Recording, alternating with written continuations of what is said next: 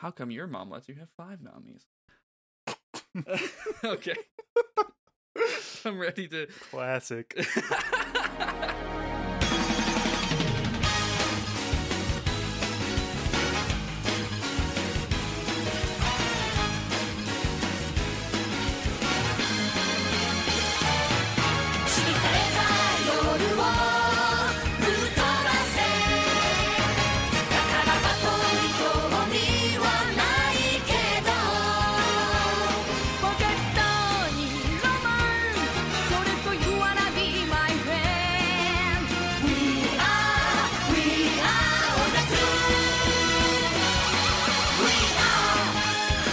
Watching One Piece. we are, Watching One Piece. we are!" Welcome back to We Are Watching One Piece, an anime rewatch podcast for the anime called One Piece. We're back. We did it. It's been 400 years. hey, this is this hasn't been our biggest gap. It's ab- it's actually not our biggest gap, but time is so fucking absurd and moves at these uh just bizarre paces that it feels so long. It, like if I if once we get like 3 weeks out from an episode, I feel like it's been 2 months. but no, I think our longest gap was like several months. yeah, yeah. I don't remember why. I think one of us was moving or both of us were moving. Um I always I always life happened. like life happens quite a bit and this show always fucking takes the brunt of it um i i regularly joke about how this this is the show i've been doing the longest this is this show's almost three years running and yeah. uh it, it's also the show i've done like the least of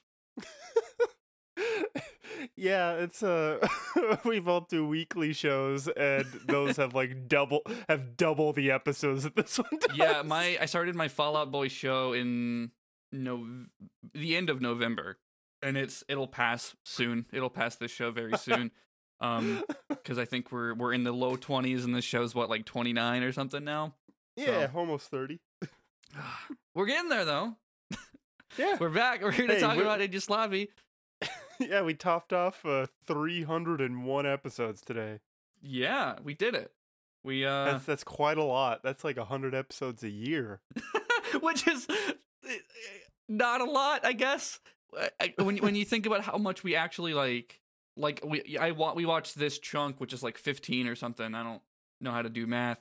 Um, Yeah. it's like exactly fifteen actually. I think because we're covering two eighty six to three hundred one, and I did that a couple episodes a night over the past week, and it was easy. What- Yeah. at my when I when I wasn't recording a show and I was just watching the One Piece for for fun, you know, I churned through like a hundred a month. it was nothing. but now I have obligations. Now I make 500 podcasts and run a network. So, Yeah. um, so all of the iTunes reviews that uh say is the show still going? Yes, thank you for your reviews. But we're back in it, and we're gonna talk Yeah. about a bunch of fights today. Yeah, uh, very cool fights. Yeah, most of them. I think I think even even with Zoro, these have probably been the the best animated and coolest. I don't know if choreographed would be the right word for when they're drawings, but I, I, there's still like some choreography to it. I think maybe blocking Yeah. is the is the more specific term. that might be the the better word for it. Yeah, but all these fights are really cool and good. Yeah, I, I really love what they do um with with how the fights progress and how the tower like contains it or tries to. Um the, the tower ends up being like an incredibly vital structure to how all of these fights play out in a way that I think works. Early, early on I, I was I was like, oh, I'm probably gonna complain about how, you know, they they bounce between like three fights in one episode and uh, sometimes it feels like you're just checking in to make sure they're still there. Especially with uh, Zoro for a little bit, it just feels like, yep, he's still doing that, and then we leave. Yeah, well, Zoro, Zoro takes a while for him to d- decide to win. yeah, yeah, absolutely. Um, the the the pacing of the fights is very predictable in the sense of like they leave the the hardest ones for the end, so you end up doing Sanji finally does something, and then Zoro finally does something, and then Luffy finally, finally starts to actually fight his fight. But we're getting way ahead of ourselves. But if you if you remember last time, we left off with everyone sort of paired up with who they were gonna fight, and um, none of those fights are actually gonna happen. nope. except for except for I guess Zoro does fight Kaku, but yeah, that's that's really the only one that's uh that's set in stone. The rest of them all just kind of mix up. yeah, which I I, I kind of like, um, especially with the way that we truncated it for this show. Uh, it's just like oh, none of those are gonna happen. Yeah. But uh, yeah, let's we can we can get into it. The first thing that happens is is with Nami fighting Kumadori. I finally learned their names after having to write them down a million times. But Kumadori being the one with long pink hair that's the theatrical motherfucker. Yeah, the this the unfortunate kabuki man that I don't I don't like. yeah, I uh I um I like him a little bit more after all of his fights, but for the most part it's like I, I, he's he's very one note. Like him and Jabra and fucking Chapapa, whose real name is like Fukuro. Fukuro. But even Franky ends up calling him pa- Chapapa at some point. And I was like, Yeah, cool. I think I'm pretty sure uh I think Jabra also calls him something like that. I would believe it. Zipper boy. Many of my notes just say Yep. zipper boy because I don't Fuk Fukuro. I have to think too long to fi- remember how to spell it, and I'm just taking notes while watching the show without pausing it whenever possible. that that's that's definitely one that if uh, they got this far, 4Kids would have changed it to like Steven. Frankie, I was like, I was like, Frankie would probably be like roughly what they would do, but uh, no. Well, I wonder, I wonder what they do call him in the Funimation dub. Clockwise, let us know. yeah, I don't think they they like Americanized names in the Funimation dub. Uh, probably not. There's so some stuff that just changes by virtue of like romanization, like like the the Bruno and Bluno thing we talked about. That's just like Oh, yeah. certain sounds just change from what you would what you hear in Japanese to what you hear in uh, Mm. English when it's translated. But I don't know if Fukuro would. I, I have no idea. imagine, yeah, those are probably all for like a flow of conversation when recording. But Yeah, yeah. that'd be that'd be my guess with those. But uh, yeah, uh, he's Nami, Nami just uh, cuts to the point. Uh, uh, gets to the point. Is like, uh, hey, I, I, I just want the key. Uh, Can you can you give this that to me? I uh man, Nami has like some of my favorite interactions in this chunk of episodes. Uh but yeah, she just asks for the key and he's like, "It's right here." and he like backs away cuz he can't find it. He doesn't know where he put the fucking thing. He's had it for like 5 minutes. uh Nami's already annoyed. I'm already annoyed. Man, we just they show that this this man is incompetent. yeah, which we I think we already knew. Like like that's already well built up. It's it's it's Yeah, there-. There's a the the payoff with it later though is really good, even though it's really subtle. Mm-hmm. Oh yeah. I think, but uh, and while while Nami's doing that, Sanji uh basically gets forced into a situation where he loses because he's horny. Yeah, Sanji's horny on main everybody. Um it's actually I don't even feel that like critical of it the way that I normally do with Sanji in, in this instance because we don't see very much of it at all.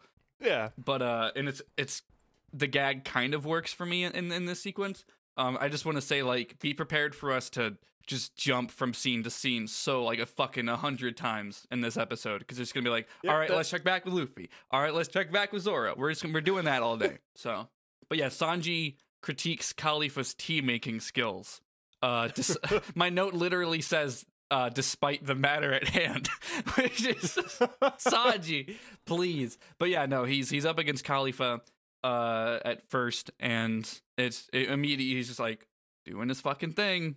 Then we check back with Luffy who went to the wrong place.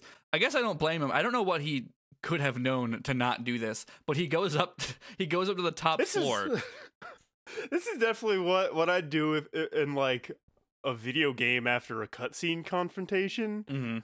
would be just like, well, they're across from me, so I'll just go to where they were. Yeah, and it makes sense too. You get like your your fucking your Zeldas and your whatever, and you have those top top of the castle fights Yeah. But it, I feel like if this was a video game, there'd be like some chest up there. Like, ah, you came to the, the cutscene room and you get to see how the cut, like the room where the cutscene was, and you get like a, a secret sword.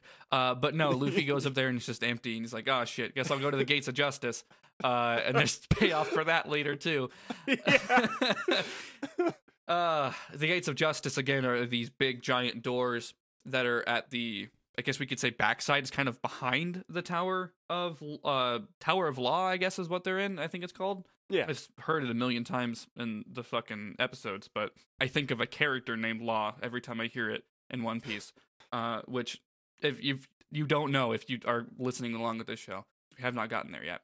But yes, so it's kind of like in Enies Lobby is kind of structured in this straight line where you come in the front gate and you go to the gates of justice in the back, and that's back there. That's where uh Spandam is trying to take Robin because they open and he goes through them, and then she never comes back if he succeeds. So Luffy's like, "All right, I'll go to those big gates then, and then we'll see how that goes later." uh, but uh, Zoro meets Kaku, the long nosed man with the swords, and they Kaku says he has four swords, and then he pulls out two, so that's good. the other the other two swords are his feet. Yeah. How you feel about that? I feel like we're gonna have a lot to say about Kaku this episode, um, but especially I feel like his using his Tempest kick kicks as his other two swords is one of the dumber things, but it only escalates from I- there. It. I guess it. It, it kind of works, but uh, I, I mostly just love the convenience that who Zoro gets matched up with just so happens to be the swordsman. Oh, of course. Oh, of course. He's always got to fight the, the sword fights and the blade the blademan. So we know that like Zoro has a cursed sword and like I think he has two now. Like- Maybe three. yeah, He- oh, I know uh, it's his like super luck that he has that like counteracts it or whatever. Mm-hmm. Uh, but he has cursed swords.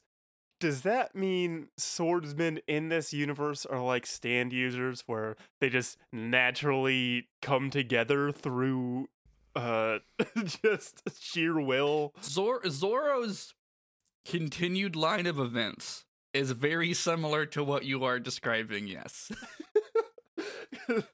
I, I wouldn't be surprised if they if that was some kind of reveal like he go Zoro remembers something from when he was a kid hmm of like swordsmen just naturally being drawn to facing each other. When I catch up through Wano, I'll let you know if any of that bullshit happens. Because if it's gonna if it's gonna come up, it'll come up in Wano, uh, which is where the anime is heading towards now. Oh Jesus, Wano.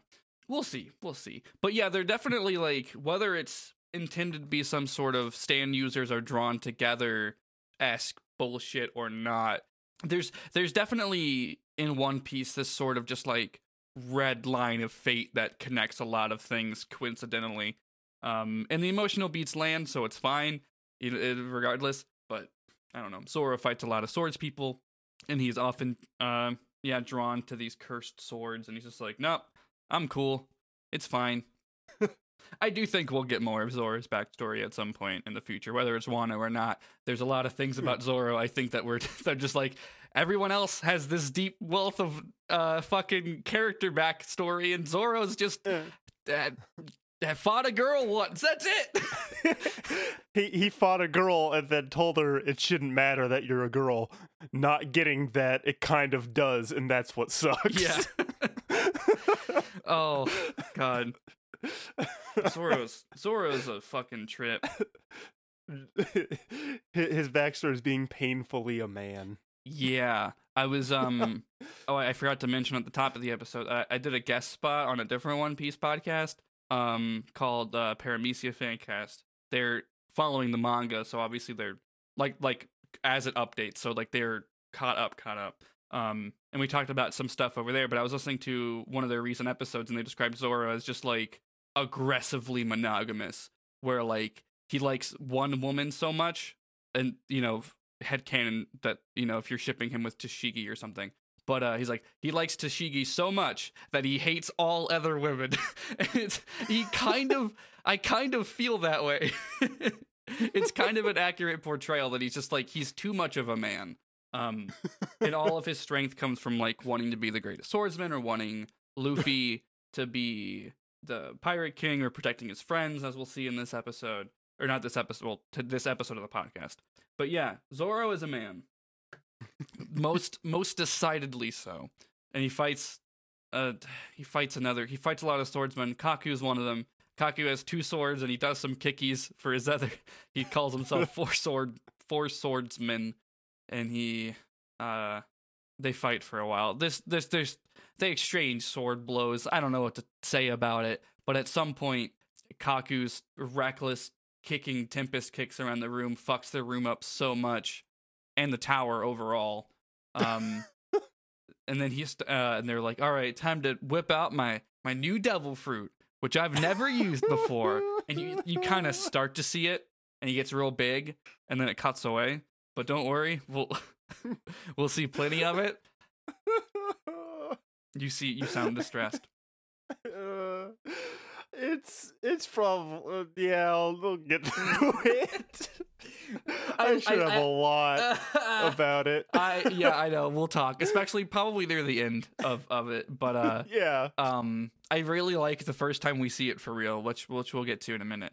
But if you remember Sogeking, we're gonna talk about him now. Our, our best friend Oh, Soga yeah. King, best character in the franchise. Yeah. He was sneaking up on a sleeping Jabra. Jabra being, I was about to just say his devil fruit. We haven't seen it yet, but because we see more of his uh devil fruit form than him normally. But uh, he was the the the other one, the other CP9 member who uh, showed up at Enies Lobby that he has like longer hair. He's just kind of an asshole to Mhm. the other two because they're annoying. He he just looks like an old older grumpy asshole. Yeah, I think he has a scar and uh, like sunglasses on his head. I think. I, I kind of feel like his design is to is made so he looks cooler when he's transformed. Absolutely, I do think I To, do think his It's- transformation it's like came they first. worked backward. Yeah, absolutely, one hundred percent. I feel that way. But he's sleeping with like some liquor next to him, and he's got the key just laid out. Um, which I think later we'll learn that he's probably was was doing this on purpose. And the the the scene where Sogeking tries to sneak up on him is very funny. it just it reminded me of uh this is this is probably going to get me murdered by someone but the episode of SpongeBob where Yes! he's trying to get the the box the secret box and every step is just like car crash noise that's basically what's happening Look, the fact that it took us this long to compare Usopp to SpongeBob is a fucking miracle. oh no But they're the same character. oh no Oh. But yes, I mean Sogeking. Usopp's not here. So yeah, the Sogeking is he he does mention that he is best friends with a man named Usopp. Yeah. But so Sogeking gets really stressed out trying to do this as he's sneaking towards it. He tells his heart to stop beating so loud, and then it listens and he dies and he has to restart his heart. It's a very funny segment. Describing it, it's hard to do it justice. But after all of this is over, Jabra's still asleep. Yeah. And then he, he tries again, sneaks up again. This time a bee comes in, lands on his, his very long nose. Uh, and the bee decides to sting his long nose, and Sogeking yells in pain. and uh, he's still trying. It's not done yet. He's still trying to steal that fucking key. Uh, um, The, It- the last one is the best yeah, one. it goes to an eye catch, and then it comes back, and he's trying again, and um, he he's get he gets so close to it, and my note says like motherfucking bomb chew bowling, a chicken appears at the last possible second. Where does this chicken come from? It doesn't matter. but he stares this chicken down, and he's like, "Please, please don't ruin this for me." And he goes to shush, and the chicken stares him down, and is like, "I'm gonna fucking do it." I'm gonna fucking do it, you long nosed freak. And it makes like a peeping noise. It goes like beep, yeah. and then and then Sogeking yells, "Why the fuck is that the noise you make?" And that's what wakes up Jabra. Yeah. And he immediately mur- murders Sogeking, and the episode is over. Yeah. Uh, the episode isn't over. Still quite a bit left, but that was a lot of time that we spent that we just summarized. Knows he that Sogeking is the one who shot through the flag Mhm. and then uh shows off his uh, super scary devil fruit, which is he's a wolf. He is a, A wolf. woo. A woo. no, no, a woo penalty. Three hundred dollars. uh, we, I, we don't see his human form again. No, he he is a wolf for the rest of time. So he turns into a wolf. Sogeking is scared, but decides to stand his ground. And he's like, "All right, I'm gonna fight this fucking thing." And we're all terrified of what's gonna happen, but it doesn't matter because the ceiling caves in, and there's just a giant fucking giraffe that falls down with Zoro.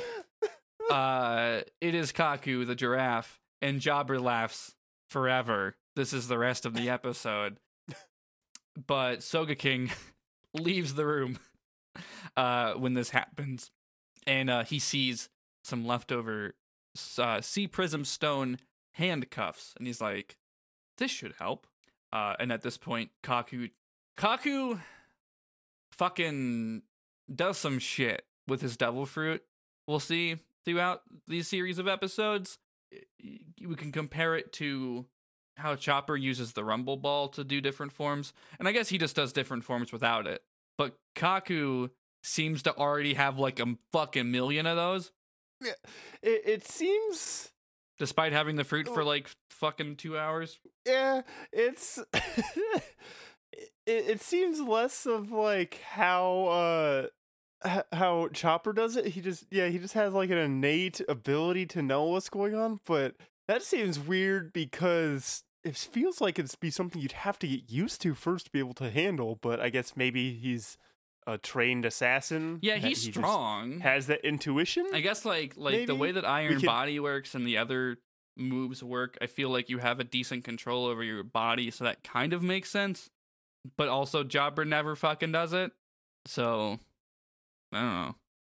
Anyways, he uh he changes from the the biggest giraffe form to what is called like a human beast form, which is just kind of like furry. It's just it's kind of what Jabra is all the time and what we've seen Lucci be. yeah. Um it's just It's it's what you imagine you probably want to use the actual power for. yeah, it's like anthropomorphized. Like he's standing on two legs, um, yeah. and his neck is still long as shit. And it feels like his nose was a setup for this the entire time. Yes, and it's it's it's funny because his nose was a definitely like, oh, he looks like Usopp for so long, and now now it's also this, and it's just like, thank you for this perfect like two hit combo, Oda. Thank you, thank you for the long nose jokes. Oh, but uh, so yeah, his his human beast form. My notes say that is just a much longer neck, and he is a buff bipedal giraffe. Um, and Zoro says that's fucking lame, dude. yeah. Jabra continues to laugh. The nose is very comically large.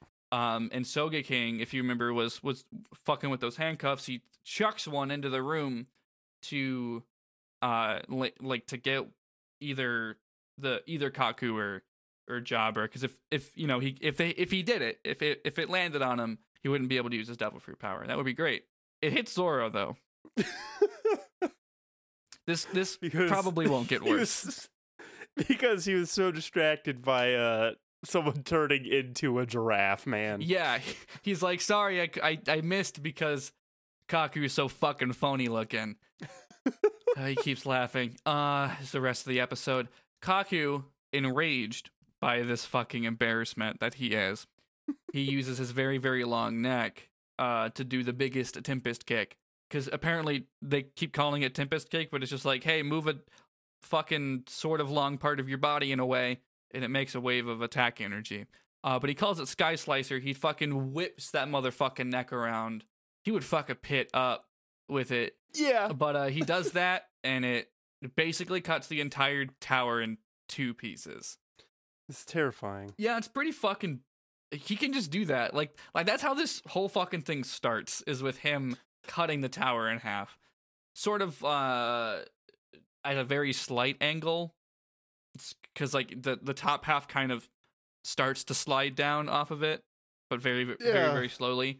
Um, and most notably, uh, right before the episode ends, because this is the end of the episode, uh, Zoro tackles Sogeking to the ground to protect him from the Sky Slicer. So that's just Zoro being a good friend, nothing else. And uh, Yeah. It's He's save he's saving Sogeking, and then he's gonna beat both the bad guys. Yep. Because two to one, that's no He's problem got, for he's got three swords. yeah, he's got three swords. He, could bring in at least one more, and it'd be fine. Yeah, absolutely fine. Uh, so this next episode, 296, we immediately find out that Zoro is now handcuffed to Sogeking.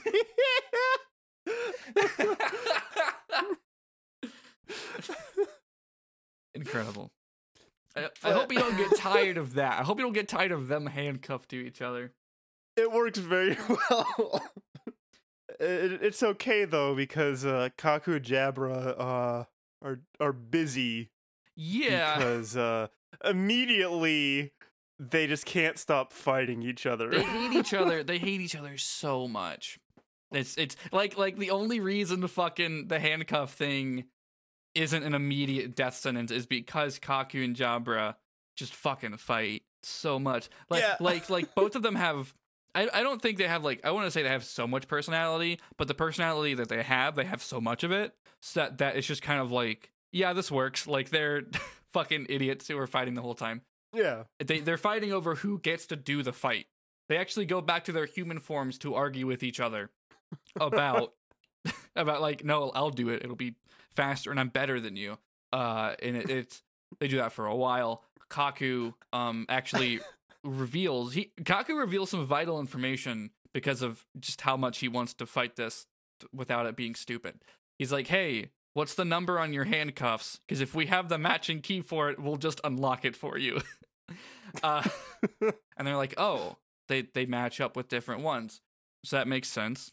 And they say that I think Zoro's like, "Oh, this the cuffs say number two, and they each look at their key and are like, "No, we don't have that one." Uh, one of them says number one. I don't know what the other one is. I don't. Remember. I think it's Jabra's I don't know what it is. But they are like, well, let's just see who gets to murder them first, and they go back to their animal beast forms. I specifically like Kaku saying uh, that giraffes are awesome. He thinks giraffes are so fucking cool. I don't know if it's just like a self defense coping thing or what, Yeah, but that's that's what's funny is because either way, it's really funny that he just has a strange appreciation for giraffes, Uh-huh. or he's just trying to make up for the fact that he got a dumb devil fruit. mhm. either way's fine. Uh, but yeah, he's like the wild power of a giraffe. I love it. Uh, let's check on our son. How is how is Oh. Chopper doing? Good for now. Good for now. um, he's he's in his he's in his buff boy form. He's in that uh his, probably his own vaguely human beast form. He's kind of a weird case Yeah. because his fruit is the human human fruit. If you all forgot, he was a deer who Yeah. ate the human human fruit. I think about that sometimes and it fucks me up. uh, see, see, when you think about it, your brain immediately goes, "Well, what if a person eats it?" yeah. I guess nothing. I just- or do you just get to do the like? Do you just get to change your body type and shape? If you, I, I, that's probably realistically what it would be, because you would still have sort of the quote unquote devil fruit powers. I, uh, I, I just imagine for this is for the interstitial fans. When we went to the the Sonic world and the gun was just grotesquely realistic. yeah, That's probably what happens when you eat the human human fruit as a human. You just look horrifyingly realistic. cursed, cursed content. But let's check on Chopper. He is just running around and he hears Sogeking yell. Um, and he runs up to to see how they're doing, and he sees them running away. yeah. He sees them running back and forth across this room uh, from from the combined effort of Kaku and Jabra, who, if they were trying at all, would have murdered them by now, Yeah. realistically. But uh, they yell, "Hey, Chopper, f- please find us the number two key so we don't die." And Chopper says, "Okay." Meanwhile, Luffy is at the back of the Tower of Justice. Law, both. He sees the gates and he's like, "All right, well this will be tough." He's he's looking across and he sees this like just this rapid, dangerous water. And he's like, "All right, I'm gonna paddle in this boat." Me, the person who can't swim, I'm just gonna paddle across the sea, and I'm gonna do it. I'm gonna save Robin. This will kill the boy. yeah. It's, it's not good. Now let's check on Gonbe and Chimney. Uh, they're still smiling nonstop. It's kind of creepy. they don't get the gravity of the situation. I think. I, I almost almost think Chimney might sometimes. it's just her face has been stuck that way the entire time we've known her. So it's really hard to say if she does or does not get the gravity of the situation. She is a small child. yeah. She seems to be having a pretty good time nonstop. Uh, but she is vital to this fucking arc. She finds a she's on this weird staircase. If you remember, she found like a secret passage in the in the tower. Uh, she finds she's on the staircase and she sees this like it looks like a button on the wall. She's like, I'm gonna push this fucking button, and she does, and the walls start to move, and she finds another secret passage in her secret passage, and she goes through it, and she pops out of a box at the back of the tower where Luffy was, and then she just watches Luffy drown, and that's the end of the show. yeah. One Piece ends. One stuff. Piece ends with a small child watching Luffy drown. That's not the. That is the end of that scene, though. We go back to Chopper now, yeah. who is uh running around looking for key number two, and he assumes, well, if Zoro's not gonna do it, if if Zoro's not fighting right now, Sanji's probably the quickest one to find a key. Uh, so little does he know, he um he goes into his like deer ass deer form to to look for Cha- or for Sanji as soon as possible. Uh, so he's doing that. We see Nami get tied up by hair. Okay, this this sequence is kind of a, a little too long for me. Um, Yeah, it's uncomfortable. yeah, she escapes at the last second by jumping out of her jacket because that was held, and that's fine. We see Franky is boxing uh, Fukuro Zipper Mouth. Just a little bit of check in with everybody. you forgot Yep. where they're at. Uh, it, it is a little bit nicer that they're uh they're regularly showing us what everyone's doing instead of just be like five episodes going by and like, huh, where's Luffy? yeah. Typically, when they do that, it's still on purpose, though, because we Yeah, where is Sanji at any given point in time? that's he. Yeah, he just likes to disappear. Yeah. I think I don't. I think he still does that before this arc is over. Well, I guess we'll find Yep. out a little bit. a little bit. Um, speaking of Sanji, he's getting his dick kicked in. yeah. He he has he he's fighting with Kalifa so he can get the uh the key she has, but he can't hurt a woman even though she's the bad guy. So he pulls back his attack so he doesn't hurt her.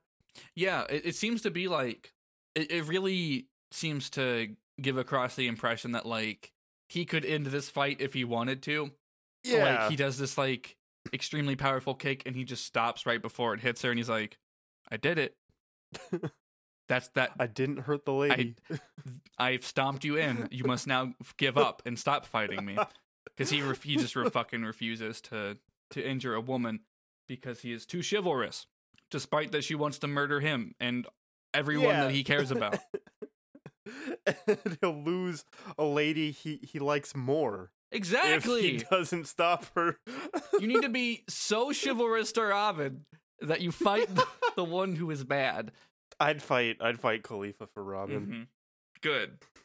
You hear that, Sanji? Fucking Jory's cooler than you. Uh, but no, he he literally does get his dick kicked in. Um, and he keeps uh expecting her to give in when he does these strong kicks, and she does not. That's the end of that for now. We check back in with Nami, who is being tormented by both hair and a soliloquy from from Kumadori. Uh, it's pretty good. Uh, I don't remember it. My note just just just say that it's funny, so I believe myself. And he takes long enough to deliver this fucking soliloquy and attack that Chopper runs in and stops him. Uh, Chopper is kind of the MVP of all the fights in this tower. like like Yeah. Chopper running around is pretty much pivotal to everything that happens. So shout out to Chopper. Yeah. Number one boy. Um he's like what, 13 or something? I don't know. All right, so so Chopper and Nami get away. Uh but Nami is is sure to point out that like she got key number 3 away from Kumadori first, which I I remember thinking why does that matter? Like if if they're gonna like I know that they fight him anyway, why does it matter that she stole the key? And now I know why it matters. Uh, and it's extremely important that she got that key when she did. We'll talk about that later. But for now, uh, Sanji falls from the sky, and he's smooth. he's like he looks like a bowling pin. It's really weird. My my first thought was that she, that she had some kind of like power that turned people into a doll. Smooth Sanji. This is the first time anyone's ever referred to Sanji as smooth. I just wanted to be clear. But right now, yeah, Sanji's this is the most smooth he'll ever be. he's so smooth. Uh Sanji, what the fuck? Um he falls from the sky looking like a fucked up like I don't know. There's actually a really nice touch on the animation of uh this. I don't actually I don't remember if it's on Sanji if it, if it's something that we see later. But um there's like a blue outline that like makes it just look really bizarre compared to everything else. Huh, but he's- I don't think I noticed that. he's actually. like yeah, he's like he's like a weird fucked up doll. He looks like um like, can we reference SpongeBob again? He remember, Yeah. remember when SpongeBob was normal that one episode? yeah, It's a little like it's kind of like that. It's like there's no texture anymore. He's just kind of like a bubble boy. yeah. It's fucking weird and he can't move. And uh he falls into the the center of this like staircase in the in the center of the tower, which is where Nami and Chopper are. So they see it. And Kalifa's up at the top of the tower like, "Yeah, I did that." And Nami will avenge him. Nami makes out Nami makes a point to say, "I am not kind." Yeah. And uh Kalifa's like, good. Neither am I. Um, so she goes up there to fight him or fight Khali- her, Kalifa, and avenge Sanji. There's actually an exchange where sh- she's like, Sanji, did you did you actually fight? Did you fight as strong as you could? And he's like, Nami, I'm very sorry about not getting the key. but But- I, I can't I can't hurt women. I, I I would never cook a, kick a woman. I, don't think he'd cook a No, woman. No, probably either. not. He would cook for women, almost Yes. exclusively. Uh, A true king. Yes. Oh man, I don't want to fucking get into the thing Sanji w- would would or would not do uh in such a context. Um but that takes us straight into the next episode where the first thing we see is Nami running up the stairs to fight Kalifa and Chopper is going to fight Mr. Kabuki Theater, who at that point I guess I didn't remember his name in my notes. Uh, but his name is Kumadori. Uh, but we won't see much of that yet because we see Chimney and Gonbe save Luffy's life and then save it I again. this. I love this.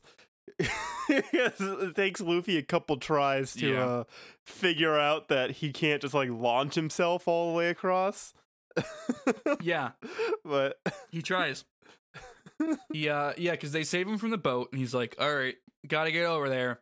Gonna do a gum gum rocket off of this cannon, which I think I think it might have worked. I um I honestly think he could have maybe made that jump. But what happens is they say, "Oh no, there's a secret passage," and he's like, "What?" And like he loses focus, launches himself headfirst into the cannon, and then falls into the ocean again. So that's great. It, I love the chimney explaining the how she found the passage to Luffy, mostly because it shows her like kind of spying on Spandam and Lucci, and I just love how watching them she assumes their dynamic is that Lucci is the one in charge. Oh yeah, And that Spandam is labeled servant. yeah, yeah. She she just she describes uh it's like the pigeon guy and his servant, yeah. which is very good. But she um she she shows him down that uh shows Luffy down that uh passageway and they get to this big door which I think we saw Spandam go through before. Yeah, I think cuz we saw uh Chimney watch it and Spandam was Yeah. confident that no one could go through this door. And when they get there with Luffy, he's like uh, I can take care of this. And he tells him to stand back. He bites his thumb. We don't see what happens. We like we look like the camera looks at some wall and we see like this big glowing energy, which I don't actually know why. But we also see uh Chim- I think this is the one time Chimney doesn't smile. Uh is her reaction to this. Uh because she seems horrified. Uh and we hear Luffy say gear third but we don't get to we see don't see what gear third form. is. The entire tower fucking shakes. yeah. The top the top half slides down more. Uh, and when we cut back, the the door is gone. uh, it's clearly been beat, like busted through and gone. Uh, Chimney and Gonbe are like flabbergasted, and when they walk up to Luffy, he is shorter than both of them. Yeah, they they have it's a good visual gag because you think it's just like a perspective shot. Yeah, and then they, as they get Luffy, like, closer, Sitting trip. he's just very his voice is high pitched as well, I believe.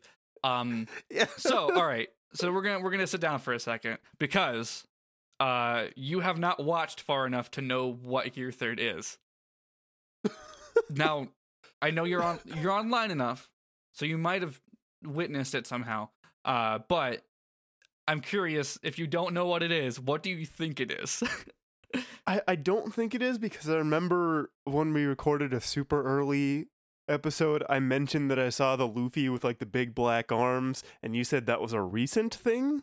yes, bl- the the the black arm stuff, I will say, is post time skip. Yeah. So, don't yell at me for spoiling Jory. That's fucking irrelevant. It's I've seen pictures from uh, like video game trailers from just standing in Best Buy. Yeah, so. yeah, that's, yeah, that's true. You worked in the Best Buy, so Uh, I, the, uh, you know, my my brain when I actually saw this didn't start wondering what Gear Third might look like. so, so this see- is the first time you're thinking about it. yes, actually, what my brain was mostly going through was uh there's this and then when he's running down the hallway he kind of reverts back to normal Yes, and I I got I got an kind of an idea of f- looking at what uh gear se- gear second is and how he like heats up and he's more stretchy and faster and stuff. I just kind of where my brain went was thinking, oh, when he's doing these forms, he's like enhancing the elasticity for whatever by however reasoning. Mm-hmm. And the reason why he shrunk down is basically because he can't stretch anymore for a little bit. So like when he starts running hit the like elasticity starts to restore so he goes back to normal and i was thinking oh luffy's not just lanky because he's like 17 years old it's also because of the fruit like that kind of affected how That's, how his body shape has grown I haven't considered that possibility because I feel like I feel like he'd probably still look like that. I can't imagine Luffy looking not lanky, but maybe it does. uh, Yeah. like I was like, does does Luffy work out? Why would he? yeah, because like Ace has a little bit more like bulk to him. That could just be because he's the older brother and he he has to look like a little bit more manly. I guess would be the the simplest way to put it. But I, I just got thinking like, huh, there's there's a little bit more to this than I I might have thought. But with there is a little bit more. to, like, I will tell you that. break through a door. the only thing I can think of is uh what um Zoro does later. Mm. Is he just kind of gives himself muscles? Yeah, that's a weird. that's a weird thing we'll talk about with Zoro. Zoro does a lot of fucking shit. yeah, he does. Uh, but okay, yeah. I I was just curious if if I was like that's a that's a good poll question since you haven't seen Gear Third yet because I didn't remember how far. I, I I I think now I'm remembering like oh yeah I picked this stopping point because it was before the the big fight. I still didn't fucking remember when he does it for real. So good. The entire tower shakes. And yeah, so Luffy runs ahead. Chimney and Gonbe don't follow, um, notably. And eventually, yes, Luffy gets back to normal size after running for a while. And he sort of like notices it, like says it to himself, like, all right, cool, I'm back to normal. Great. Uh, and we we see Spandam up ahead, worried what the noise was. Uh, Lucci, this is a good exchange. Lucci says, they could be following us. Those kids saw us. And Spandam's like, why didn't you tell me that or stop them or anything? And he says, uh, wasn't my order. hey, you didn't tell me to. Mhm. Why should I? Lu- it, it becomes very obvious that Lucci wants more than anything to, to fight and murder these people. Yeah. So he's fine with He- Luffy catching up. He, I, I, it, it makes me think that he, he didn't want to like serve the government for some kind of like righteous thing like Koby. Uh, he just he just wanted an excuse to fight and kill people. Man, what a and, uh, fucking interesting revelation to have. yeah, People And just uh, joining fucking sources of power to to fucking enact harm against marginalized people. Wow.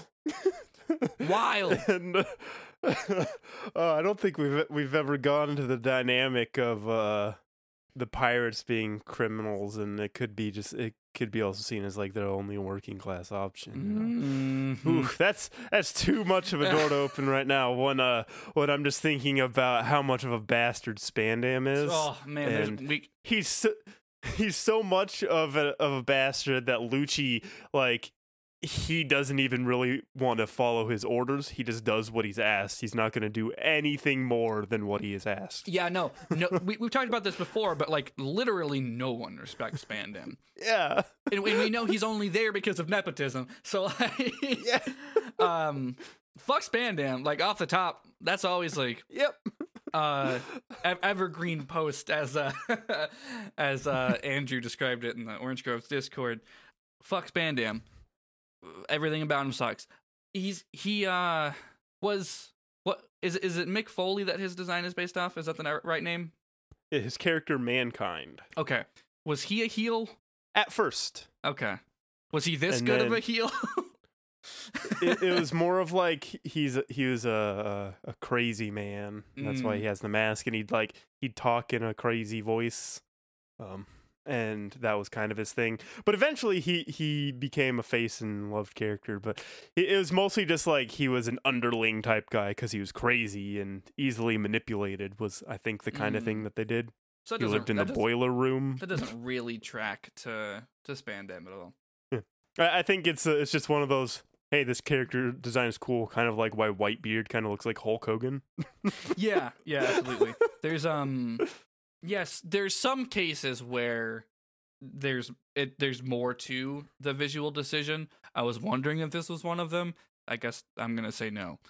Yeah, I think it's partially inspired by the character, and also just that like ancient, like medieval torturer mask making a character look. I, I would be willing to believe that Spandam wears that mask mostly because it, he thinks it makes him look more scary. Maybe. I feel like I remember him wearing it because of some injury. I might be wrong. But also, he spills coffee on himself all the time, so he might have just burnt his dumbass, stupid face with coffee and has to wear a mask to cover it up. exactly. I would I would completely believe that he wears it because he did something stupid and fucked his face up. I wish him nothing but pain and suffering. yeah. So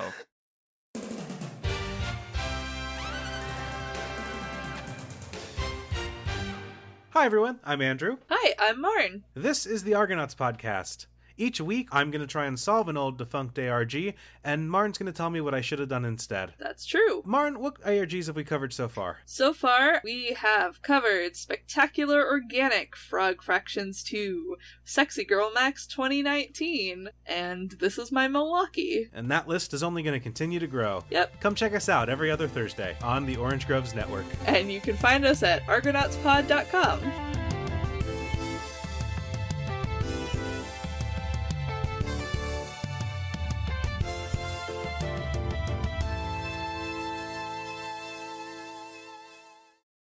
Yes. So after that exchange with with Spandam and Lucci, uh Spandam fucking hits Robin for looking at him, taunts her more, piece of shit. Hate him so much.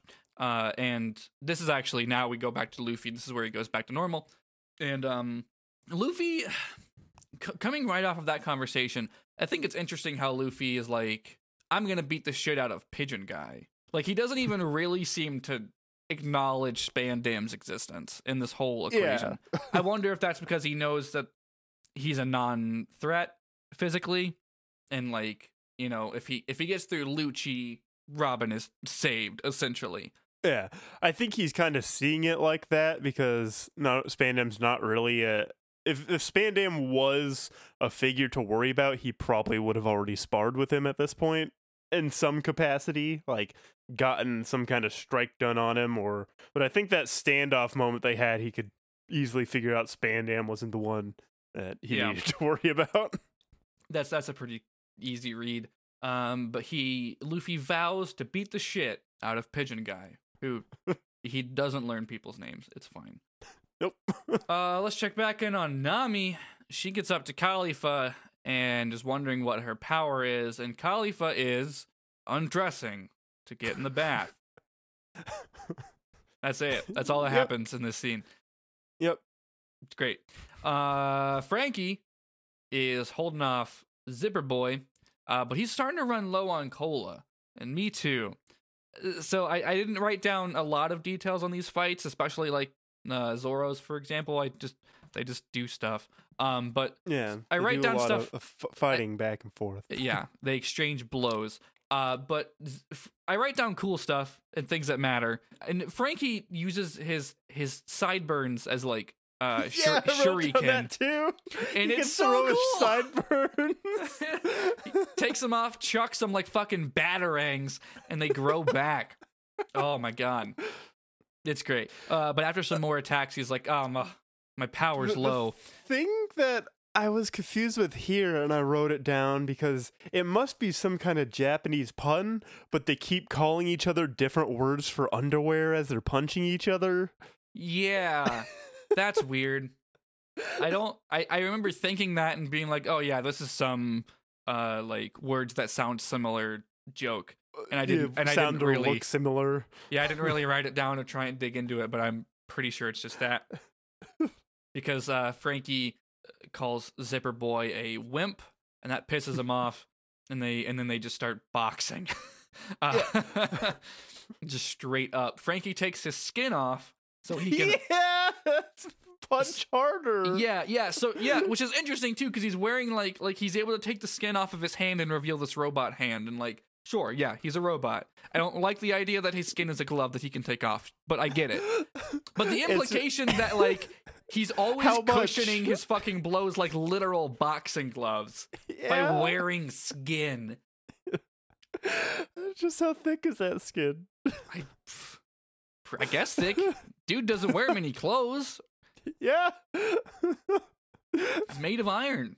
He can stop bullets. And it doesn't hurt the skin at all. So yeah. wild. Now, th- yeah, the thing he like the fact that he so rarely is like, all right, I gotta punch really hard, gonna take my skin off to really fuck you up. Jesus. Uh, but yeah, they, they they go back and forth for a while, and they tumble into a kitchen, which uh is a great opportunity for Franky. yeah, he needs some cola. Yeah, he needs that fucking sweet, sweet nectar. If Franky drank Faygo, would he become a Juggalo? He'd just turn into Buggy, I think. You're right. Fuck. God damn. I think it all maybe it also depends on like the flavor of Faygo because I Mm. feel like you might be able to be more acquainted with Faygo than I am just I because am- of your I am- location. I am in Michigan. Yes. You live like you just go down the block and you can meet uh, John Faygo himself. yeah.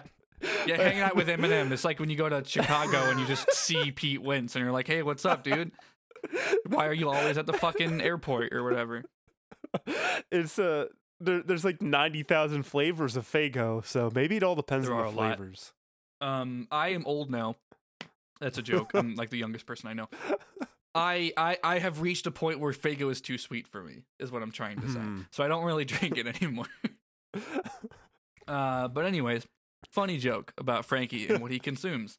Um, we'll get we'll get into some more of that. But he sees a fridge and he's like, hell yeah! And it's right next to it. Chopper and Kumadori bust into the kitchen as well. Uh, so the gang's all here. Chopper immediately locks Kumadori in the fridge. yeah. And Franky says, Hey, I need that. What the fuck, dude? I need that fridge for my cola needs. Everyone there is, is wondering what what the fuck is Cola going to do? Yeah. First, Chopper is like, Franky, I'm mad at you for Usopp. Why are you here? And Franky says, This is about Robin now. I'm helping you. I also need cola. And I, I wrote down this the, the exact subtitle that Chopper says. Uh, and it says, What kind of idiot powers up with cola? um, this idiot. this idiot. Uh, I, I Snapchatted that to you when I got there. And I also I sent that same Snapchat to our friend Chris, and Chris literally replied, "Jory," like with no context of how much we like Franky. I think it's like Chris knows that you have this undying love for Crystal Pepsi, and I think that's probably it. But yeah. uh, um, Crystal Jory, your your wrestling persona, Yep. is well I, I heavily I heavily relate to Franky running on soda. Yeah. I woke up this morning and thought, "Oh no, I don't have soda." So the first thing I did was went and got three 12 packs. Oh man, you were truly super. Uh, before we recorded, I was like, I need some, I need, I need sugar, I need cola. So I ran, I ran to the store, and I've got my my my Dr Peeper over here. Um, so this is great and all. Uh, so, uh, Franky's like struggling to to to fight Fukuro. I learned his name at this point, and uh, he punches Franky a bunch. I wrote down that he uses double team, which is a Pokemon reference. But what he seems to like make different like copies of himself by just moving so fast that it looks like he, he Yeah. there are multiple of him, and he punches Franky a bunch. Um, which is essentially what double team is in, in the Pokemon franchise. But uh, Yeah. Franky can't fight back without a sip of that good, good bubbly. And Chopper's like, all right, fine. He opens the fridge and he just grabs a drink. This is actually really funny where Kumadori's like, ah, you have come back to fight me. And the door closes. yeah. It's extremely good. I, I love this sequence because he the first thing Chopper throws, Franky catches it and he like his hair turns into a tomato shape with like the sprouts. Yeah, yeah. and his he- voice gets all high pitched and he, Uh-huh. he he does like I think the subtitles I was watching said he does like a super fresh punch and he like like he like is on one foot and it's like really slow and lightly punches uh Fukuro as he's Yeah. all peppy and high pitched. I think it's Kazuki Yao who does his voice. I googled it and I'm getting pictures of Django, which is in fact true, because he also did Django's voice. He's such a fucking good voice actor though, and his uh his his performance and his flexibility with Franky is just fucking incredible. Um, Kazuki Yao's performance is one of the main reasons I will always watch it subbed, because it's like not not to discredit uh, the dub Franky. I think it's it fits with Americanizing the character because he just kind of sounds like this. Uh, that's my Zigbar voice. He doesn't really sound too much like Zigbar, but he has that. He, it, it goes very much the other direction of of what uh, Franky sounds like um, in Japanese. Um, but yeah, so his voice changes with this persona of like, oh, whoops, I put vegetable juice in me. Now I'm a health freak, and he's like, fresh punch, and it does nothing. He gets the shit beat out of him.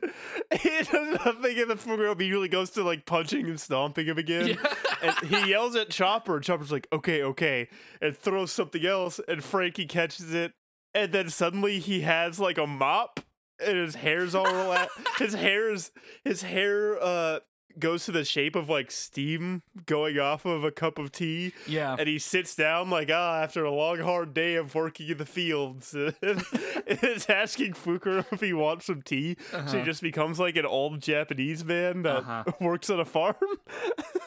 incredibly good. And when when Franky starts yelling at Chopper uh, about just get him some cola, he's like, and knock that look off your face. I know you're thinking about what happens when I get other drinks, and Chopper has Mhm. bright stars in his eyes. And Yeah. Chopper's thinking the same exact thing we are. Is Exactly. this is a world of possibility Uh-huh. right here? If he drinks Crystal Pepsi, does he become invisible? yeah. if he drinks Mountain Dew Game Fuel, can he no scope better? Absolutely. 100%. I already made the Faygo joke. but I got ahead of it. There's um shout out to Plotquas, which is always true.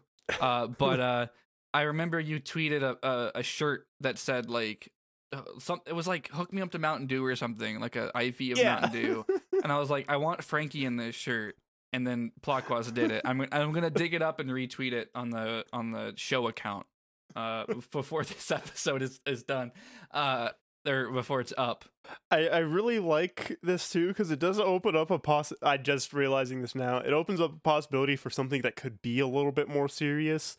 It maybe I've just predicted the future, or Oda, if you're listening, go ahead and use this. hmm if he if he replaced it with like alcohol or something, you could he could you could have it go. He goes into like a drunken fist master type thing. That'd be actually a really cool thing to see. Yeah, Right. like we, yeah, we've there seen is an unseen and do that. possibility here. Yeah, yeah. There's some good bits with Franky's fucking fuel choice, but yeah, Chopper's like, I, I like that they really like immediately nip that in the bud of like, hey, this is not some fucking trick show, Chopper. yeah. And Chopper's like, but what if? Do you think Ch- Franky drinks all of his? Well, uh, we've seen. I think we've seen Franky drink cola. We have seen Franky drink cola just normally through his face when we first meet him at, at Bruno's bar.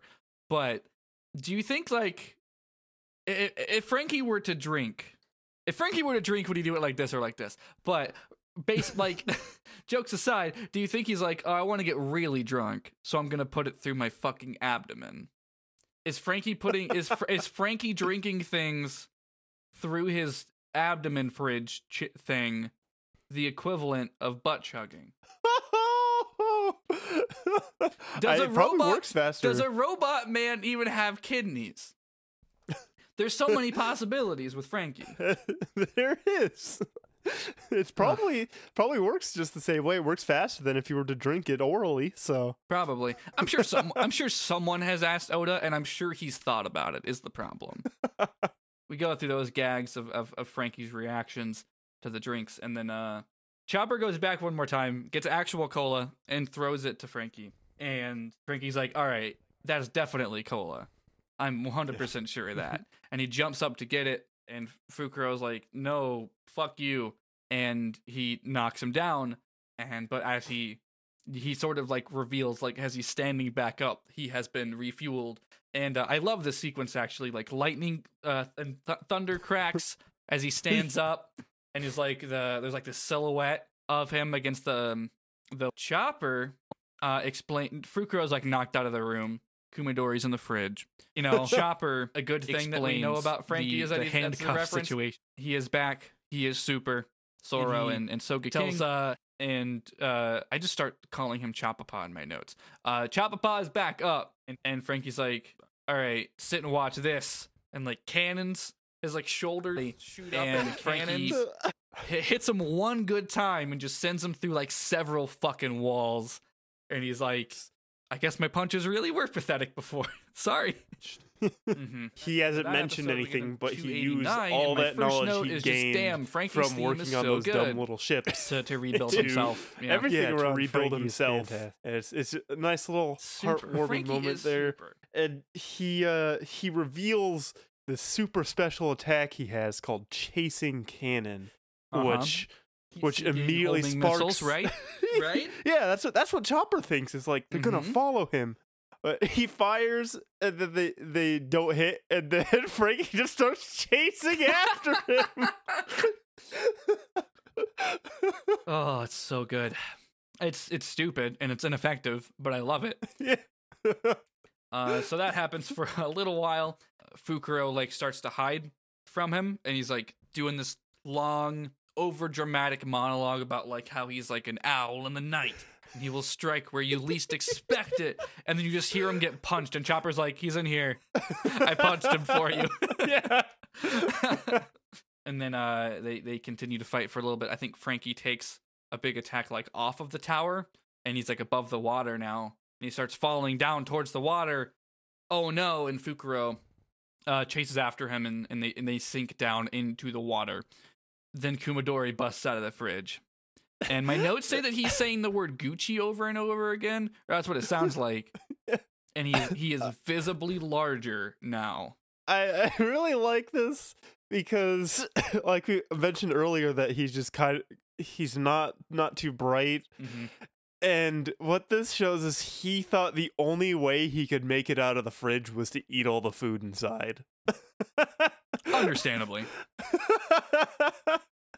like, otherwise the door just won't open. Mhm. I mean, it worked. yeah, he's finally able to get out. Yeah.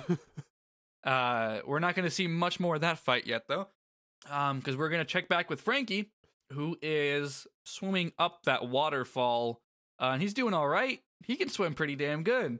Uh, but but Zipper Owl, as I, my my notes have evolved to describe him, is is coming to to drag him back down, and um, they just they just fight in the water for a while. Yeah, uh, when they're when they're when they're fighting, I believe maybe it's a little bit later. when Franky does another uh does another fart. Yes, yeah, he does. Um, he does one good coup de boo to get out of the water. yeah. I, I think he ends up getting knocked back down at some point, though. It's I, I didn't write down every event because a lot of it is just them exchanging attacks above the or in the water and above the water. yeah. But um, eventually Franky like drags him back down by holding on to him, and he he can he can like get out, but not as very well. And like Franky is you know attached to him. Basically, he's like, all right, well. I am attached to you now, and you are going to save me if you save yourself Yeah. and they they basically keep arguing while this happens and is like well as soon as as soon as we land this is gonna be over in, in one move. I'm gonna end you. And franky's like not if i end you first. As soon as they're over the shore. Uh and um we'll see we'll see how that ends in a bit. We get like a, a glimpse of luffy yelling for robin in case you forgot what he's doing. Um and then we check back in with zoro and sogeking who are also still running away from from uh from from Jabra and Kaku. This is the rest of the episode. They actually stop from running for a little bit because Kaku and, and Jabra are arguing, and Sogeking, fucking brilliant mind that he is, decides to spur this on uh by debating which of the two of them would win. it almost works. It almost does, but then Zoro's like, "Oh, I see what you're doing. You're trying to get them to fight each other so we can escape." And then they hear him. Yeah, and he's like, Zoro, I have a second plan. This time, shut up. And Sogeking's like, but which is cooler, a giraffe or a wolf? Um, and this is where we really get into how cool Kaku thinks giraffes are. And uh, this actually seems to be working, but Zoro's like, no, no, I'm not going to run away. We're going to play rock, paper, scissors to see whose hand I cut off. yeah. And Sogeking's like, uh, neither of our hands, please. He's like, no, no, no. If uh, whoever, I'm gonna, I'm gonna cut your hand off, and you're gonna run away and get the key. Uh, we'll be fine. Um, Chopper can just put it back on when when we're Yeah, done. he's like, yeah, run, run to Chopper and sew it back on. He's like, that's not how fucking hands work, dude. Uh, they, they, they say no, and Zoro's like, okay, well, I have a second plan, and I gotta say, Zoro's second plan is probably one of my favorite things to happen ever, which is to use Sogeking as a sword. yeah. Nose Storm is what he ends up calling it later. It's very good. It's a good name. Is- It is, yeah, it's pretty good. So we, we cut back to Franky and, and Fukuro who are arguing. Fukuro decides he's going to slam Franky into the tower and starts like spinning to to gain momentum to do it. And Franky goes back into that centaur form. If you forgot he had that, but because he does that, he ends up with like four legs and he can like wrap around Fukuro in the air and um trap his legs. And he's like, "Well, now that you've done that, I still have all this momentum going." And he's like, "Fucking as if." And uses uh coup- coup de vent to in the other direction to stop the momentum. And now they're like plummeting. They're over the water, over the land, over the shore. So he's like, "I just have to make sure that you fall on the bottom, and then I kill you." And they're plummeting. And he does one bigger coup de vent to shoot Fukuro straight down into the land. And uh I do believe uh, that is the end of Zipper Boy. Yeah. And the end of the He's, episode. he's just dead. yeah, yeah. he's he's he's retired. Fucking JoJo's All-Star Battle voice retired. Uh and that's the end of the episode. We go on to 290 and um, we we see Zoro trying to fight with Sogeking as a sword, which just means Sogeking's getting punched in the face a bunch. That's it. yeah. yeah. That's all we see. Uh, and uh, we do see Chopper now starting to fight Kumadori. Maybe um, he just makes him do a fucking trick over and over again. Yeah. Because what happens is Kumadori is like, or I think he's like, why why did you eat all the food, you goddamn buffoon? And he uses a move called Life Return. Um, and his body goes right back to normal. And that's fucking weird on its own that he can just like do that. I don't know if there's anything to unpack or say about it, but I do think it's weird. it's very strange. Doesn't I guess it relates to just the technique that he's using Yeah, it, it- about he as he like describes it. life energy. Yeah, he describes that he's like able to will his consciousness to have like utter control of his body, and that's kind of how that's how his hair works. That's how he's able to use his hair to attack. He's basically using the ripple.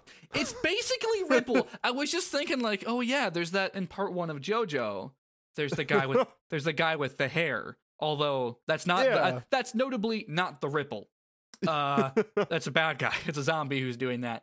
Um, but yeah, the the ultimate like like I can I have control of all the energy in my body such that I can control every centimeter and move it is is basically it, and he does it to fucking. uh, It's not even like distributing weight. He just goes from bigger to back to what his normal size was.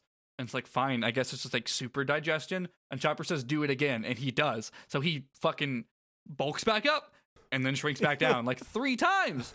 And he, and he has this long monologue about how he trained as a hermit to master this skill.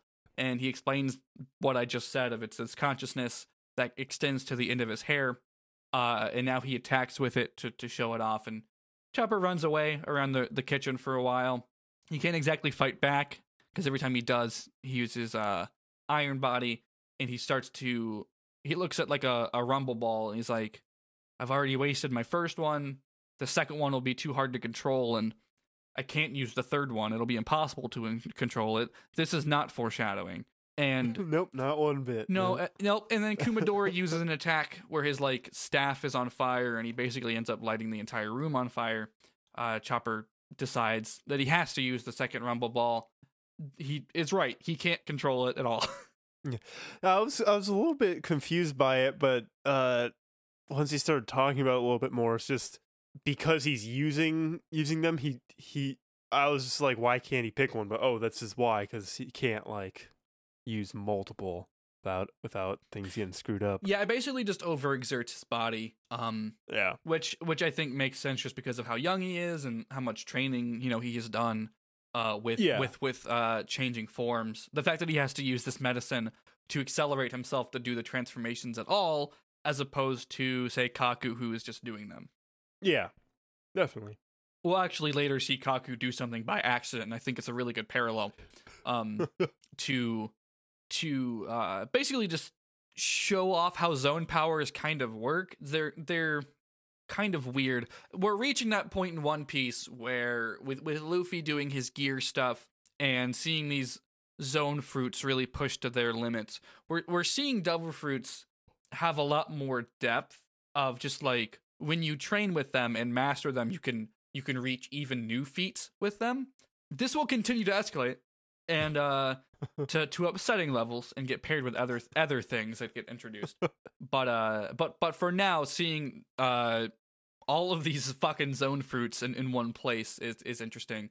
Uh, I think I mentioned before on the show that Enies Lobby is kind of where everyone gets like their quote unquote new abilities. It is it's a very shonen thing where it's like, all right, big th- this big fight is where I whip out some new technique and then it becomes my thing forever, like Rasengan and Naruto or some shit or the devil form or not devil form, but like nine tail fox form, um, and like stuff like that. One Piece is kind of it, it kind of does it in its own way because of how devil fruits work and how many straw hats don't have them. Um, how it just kind of like creates something that works for the character, and we'll get into that with you know Zoro and and and Sanji today.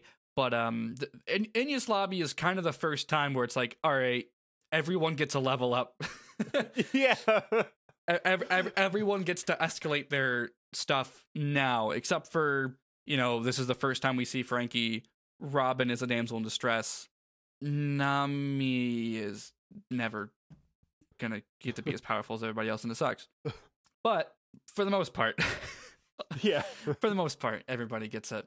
But yeah, so so this is uh him using that second rumble ball, and he's not re- like he's he's able to access those newer forms, but he's not able to concentrate and control them. So he's like, I need Yeah. arm point, and he accidentally becomes like the defense ball form. Yeah. It, it's he can initiate the transformation but can't get the one he wants. Which sucks for him. Very unfortunate. Yeah. This uh this continues for a while as the room continues to get more and more on fire, and he continues to take more and more damage. Uh, and he's still just trying to get arm point and land like one really good attack up until he finally does it. He he he's like in his his tiniest form as he's trying to run forward and do it, and he keeps getting hit by. Um, notably, Kumadori uses his hair to make several like hands and do like a bunch of finger pistols. Uh, so he's getting fucked up pretty bad. Yeah. Uh, and he finally hits that attack off. Like he's finally like, and he doesn't even realize it. He's like, "Oh, I'm in, I'm in the right form. I have to do this now." Yeah. He he does it. He attacks. He he does the uh, Kumadori does Iron Body and takes it, and he it it kind of seems like they're both out of commission. Um, but Kumadori is still there, and he's now very mad, and he just starts like kicking the ever loving shit out of Chopper now that he's mad, just destroying him with Tempest kicks. Do you want to talk about this uh like flashback that Chopper has that puts basically all of his trauma into a much darker context? Yeah, it, it's explaining like why why he can't take the uh the third rumble ball because he's uh, he wakes up from bed. He's like, "Hey, I don't remember anything," and uh the the witch lady, she's like, "Hey, that's that's not that's not okay. You uh." You burned down an entire town and everyone is real pissed and it's cool that you're experimenting, but like like Dr. Here, look, you're uh you gotta you gotta be more careful. A doctor always has a person's life in their hands, and a small mistake can turn some turn into something you can't take back. Mm-hmm. Which is that's that's some real gravity, but uh Yeah, it is. it it's uh, it's real it's real sad because not only you see the flash to to Doctor Hero looking like oh oh no. Why is why is this happening? Mm-hmm. I don't want to see see this. I can't handle this right now. And then Chopper is like little kid crying I'm sorry. I'm not gonna do it again. Don't kick me out. Please no. Yeah, it's it's it really for me. I I'd kind of forgotten about this. How much time they spend on this, where it's like it shows you a clip of a leveled village of on Drum Island, and knowing like, oh yeah, he was experimenting with this medicine. He he did something where he blacked out and leveled a, a town, and then like thinking like. All right, so this happened before we met him. Like this contextualizes his anxiety and the way that uh he feels like he's a monster in a considerably deeper context, I think. yeah it's it's a little bit more than just like when he's in his giant Sasquatch form and everyone's like what the fuck you're a scary monster like Mhm. he he now has like some kind of trauma reassurance that hey he is actually capable of being a monster Yeah. and that's what he's he's worried that that's basically the the like base level view of what he is as well Yeah, and especially like being so fucking young. It, basic I don't I don't know how much Oda has thought about what Chopper's consciousness and like sentience was when he was that's a what I deer. was, Like I was just thinking is like uh, the, not only a trauma, like the, the just Like- the fucked up trauma. If you gain sentience and then everything around you hates you. Yeah, that's what I'm. That's what I was thinking about. Like to see, like f- he's already young, and so many of his formative memories are people telling him he doesn't belong. yeah. We can dig deep into that relevance, and in different ways you can relate to it. However, I did. I did immediately question: Did he have this level of like thought when he was just a deer? Does that come with the human human fruit?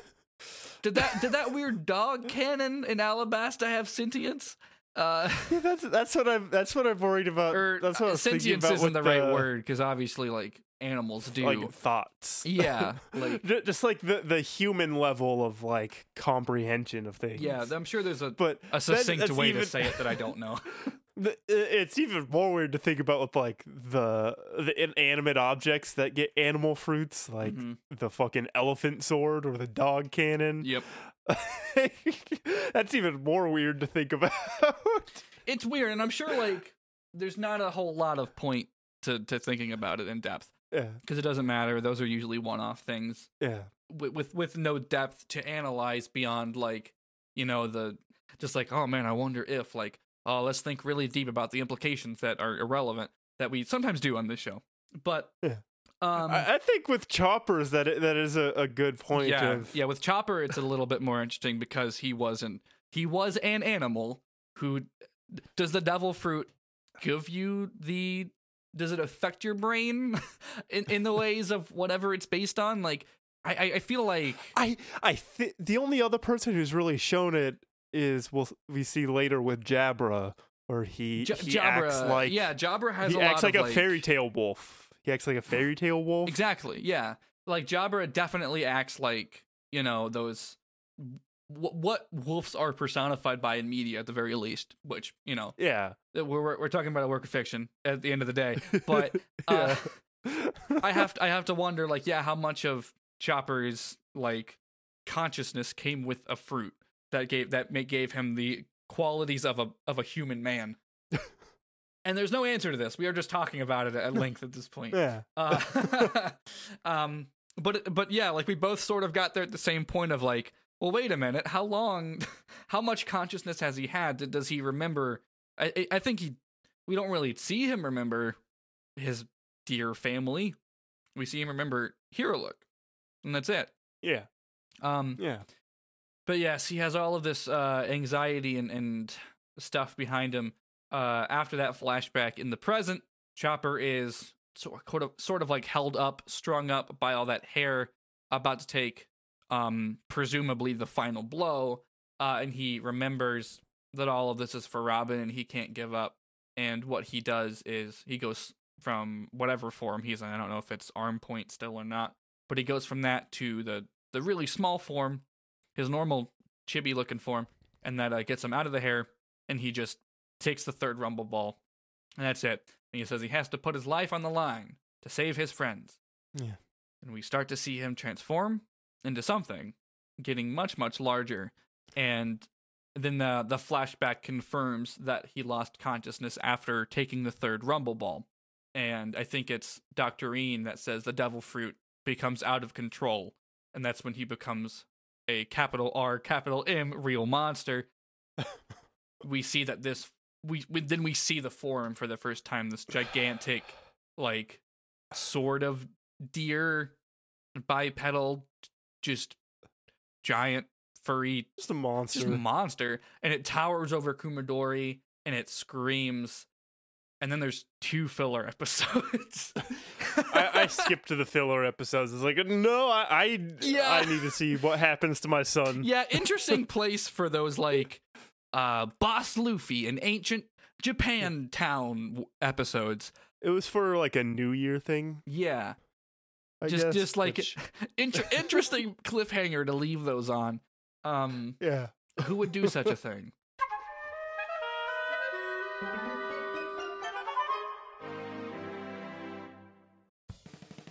Welcome to They Them Theirs, a monthly non-binary discussion podcast. We're here, we're queer, let's talk about it. My name is Joe. And my name is Rain. We're non-binary, and once a month we sit down and we talk about gender. Gender. Gender. we talk about our experiences with gender expression, pronouns, and other parts of the trans and non binary experience. We also talk about a lot of anime and music that we like and relate to. And our cats. Yeah. you can listen at theorangegroves.com or search They Them Theirs on your podcast app of choice. Until next time, take care, and remember nice gender. Uh, anyways, uh, that jumps us ahead to episode 293, and uh, we pick up right where we left off. Kumadori is taken aback, but determined to stand strong and fight. Uh, and he he jumps and attacks a bunch, but everything just bounces off of Chopper, which is like fucking wild, by the way. Like the the sheer like uh like Kumadori isn't the strongest person there by any means, but like we saw how strong he was, and the fact that he's just straight up bouncing off of Chopper now. Um, hair bind doesn't work uh because he he like starts to use the hair on him, and Chopper screams or yells, and so much so that the consciousness in his hair is scared. and it will not do the thing. He says he has to fight like a man or something, and uh, he tries to do some Tempest kicks, and Chopper finally just swings his arm down once, and yeah, so like Kumadori jumps up to do these Tempest kicks, and Chopper just kind of like swats him back down. Not in my house. nope. Not allowed. Nope. so that's probably fine. Let's check on Franky. Yeah. Franky uh he just picked up the key and he's like, "Well, this one's 4. We need 2." Uh Kumadori had 3. He's I, I'm glad it, it's a, it's almost a nice nice dynamic that we're getting uh new straw hats are like fully grown out adults or they have critical thinking because he's able to be like oh the one who has number two is going to be the girl because the people Zoro and Sogeking are fighting don't have the key. Mhm. So it's it's uh, it's probably not even intentional, but if it were even if it were like Sanji, I feel like he'd be like, uh, Sanji, guess I got to go somewhere else. I, I, I would believe it if Sanji pieced it together. San, like he, he probably wouldn't remember the numbers, but he would be like, "All right, well, it's not in that room. It's not the ones I have. That leaves Kalifa." Like Sanji, as dumb as he is, um, and I think Zoro could probably piece it to- together too. Zoro Zoro's um shortcomings are more in directions, but yeah, he'd get lost trying to find it. yeah, exactly. He'd be like, "All right, it has to be Kalifa," and then never fucking find her room. But yeah, so Franky pieces that together, and then uh, we we cut back now to Kalifa's room, and it feels like I missed something because Nami's just on the ground, covered in bubbles. We did miss something. We, we'll see it in a little bit in a flashback, but it's it's bizarre because especially because I ju- I skipped two filler episodes to get here, so it feels like Yeah. Well, wait a minute. It- that, that, that's what I thought when I went here. Is like, wait, did the did the second filler episode end and like the last five minutes were back to normal? Should I go back? I hope not. I've never seen them, so that's uh, that's if we ever do Patreon content, that might be it. Uh, fucking watch filler episode. Anyways, Kalifa uh is in a bathtub, and she says the battle has started. And Nami's Nami's confused how her powers, how she can use her powers underwater, but I don't think she's bathing in seawater. Like I feel like fresh water doesn't affect devil fruit Yeah. powers. I, Kalifa also mentions that like she's not submerged enough for it to have an effect. That's fucking weird because I feel like like it's like I feel like it's seawater. Like that's the point. I don't I don't know. If, yeah, Like Luffy has used fresh water to beat the Sandman. I'm yeah. He had water inside of him, so well. I I didn't even I didn't even ask questions because that's where my brain went. Was it's not seawater? He's fine. exactly. So this is a weird thing for Nami to bring up, and for Kalifa to be like, "Well, actually, it's fine because I'm not submerged." And it's like, Maybe there's something we're missing where uh, must be. Seawater is better for the skin or something. I don't know. She she does love her beauty. I don't fucking know. Dude. so Uh, so, uh, can, can we uh skip this. before before we get into this? Not only does this suck, I wrote wrote down this sucks. because it's like weird, but also uh Kalifa and Nami are really gay Yes. in this fight. Yeah. Yeah. Um, I, I would say more so Kalifa just feels seems really Yeah. enamored by Nami. And I Uh, don't blame Na- her. but- Nami Nami seems a little bit more just like incidental in a way, but Kalifa seems uh like almost confirmed for gay. Yeah. I, I almost that's the thing because I feel like she has no hesitation just beating the shit out of Sanji. So I don't even feel like I read her as bi. I feel like I just read her as like fucking just gay. there's there there's there's small moments in their fight like with with her embarrassment at like either something not working or like hmm so her like ditzy things coming across. We haven't seen that up until now, so it's not like Yeah. A lot oh of pers- haha she's the f- she's the fighting mm-hmm. lady. Also, so she's, we gotta- she was really mean to Iceberg too. So maybe she, she has like no patience for men, but she seems enamored with Nami. Yeah. And my my problem is that Oda wrote it, so it's probably meant to be some sort of homophobic joke. But my gay Yeah. eyes approve of what is in front of them in a vacuum.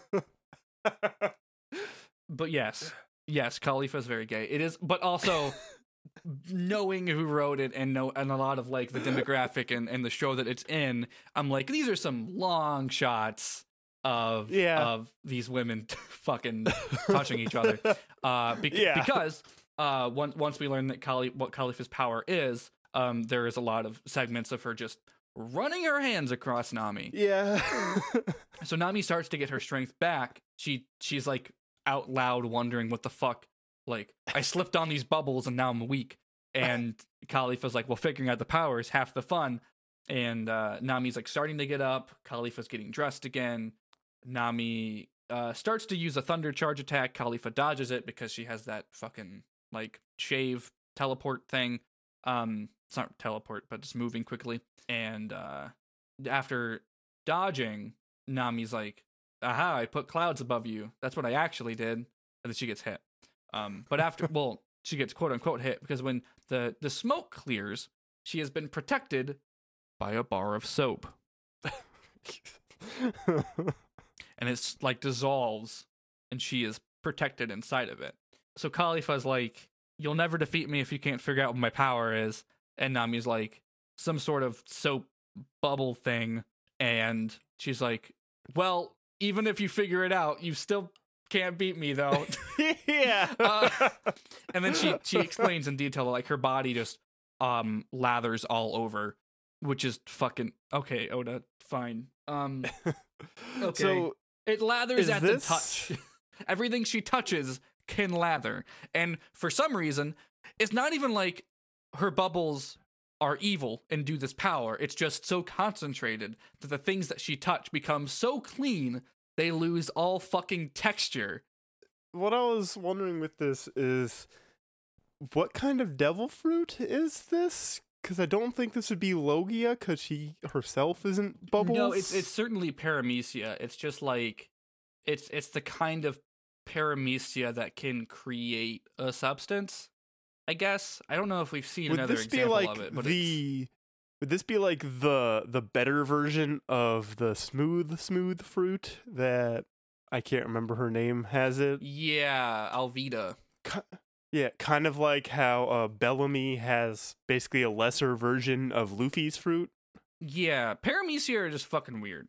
Like at the end of the day, um, but kind of like this is this is I'm not gonna spoil much, but there is a man who can make strings and he can control those strings. Um, it's kind of like that. it's just like there are some paramecia where you can sort of like make a thing and then you can continue to control that thing, but you are not made of that thing. Um, so it's not Hmm. a logia. Uh, paramecia is kind of a is kind of a miscellaneous third box compared to the other two categories. Zoan is already like so fucking complicated and vast.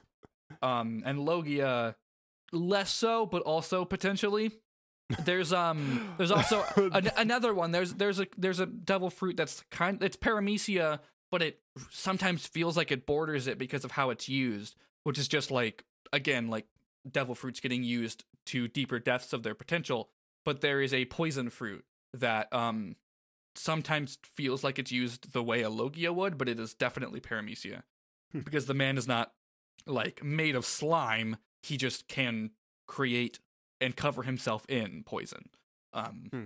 we'll get to those one day but this is this is just that yeah. paramecia is kind of a grab bag it's like if it well if you're not an animal and you don't become the thing if you can't survive a bullet you're paramecia yeah. So- which which obviously survive a bullet is is simplifying it because Luffy can. Anyways, she makes things smooth with her with her fucking bubbles that just clean too goddamn fucking well. And um, yeah. we thinking about this, we can think of smooth Sanji and uh and and connect the dots. So this fight continues. Uh, uh, Nami Nami misses an attack because Kalifa can move fast.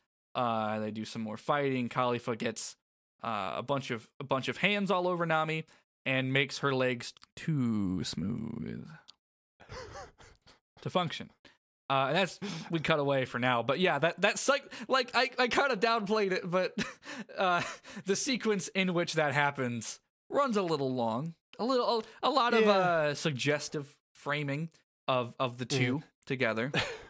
Nam- Nami saying uh, she would like to have Kalifa as her secretary. Yeah, they're actually yeah. Nami, I think Nami straight up says like, "Oh, that's a sexy power." Yeah. uh, yeah, like they're they're, they're it's pretty gay. It's cool in a vacuum. It's great. Yeah. We'll we'll see how that goes later. Right now, we're gonna go back to Chopper because Kumadori isn't finished yet, but Chopper uh, fucking lifts his giant fist up to heaven and just brings it down, and he just keeps smashing this motherfucker. also, it's worth noting there's no music in this sequence. It's really eerie, Oh, um, and like terrifying. I didn't really pick up on that. I was just uh, terrified Exactly. of what's happened to my son. and that I think that really contributes to it. How um, it's just like this is happening, and it's not like they're not s- selling to you that it's terrifying like they do with the Marines or whatever. They're not like using this dramatic fight music to make it cool. It's just you're all you hear is punching sound effects as Chopper lays into this motherfucker, and it's it's a lot. It's done very well.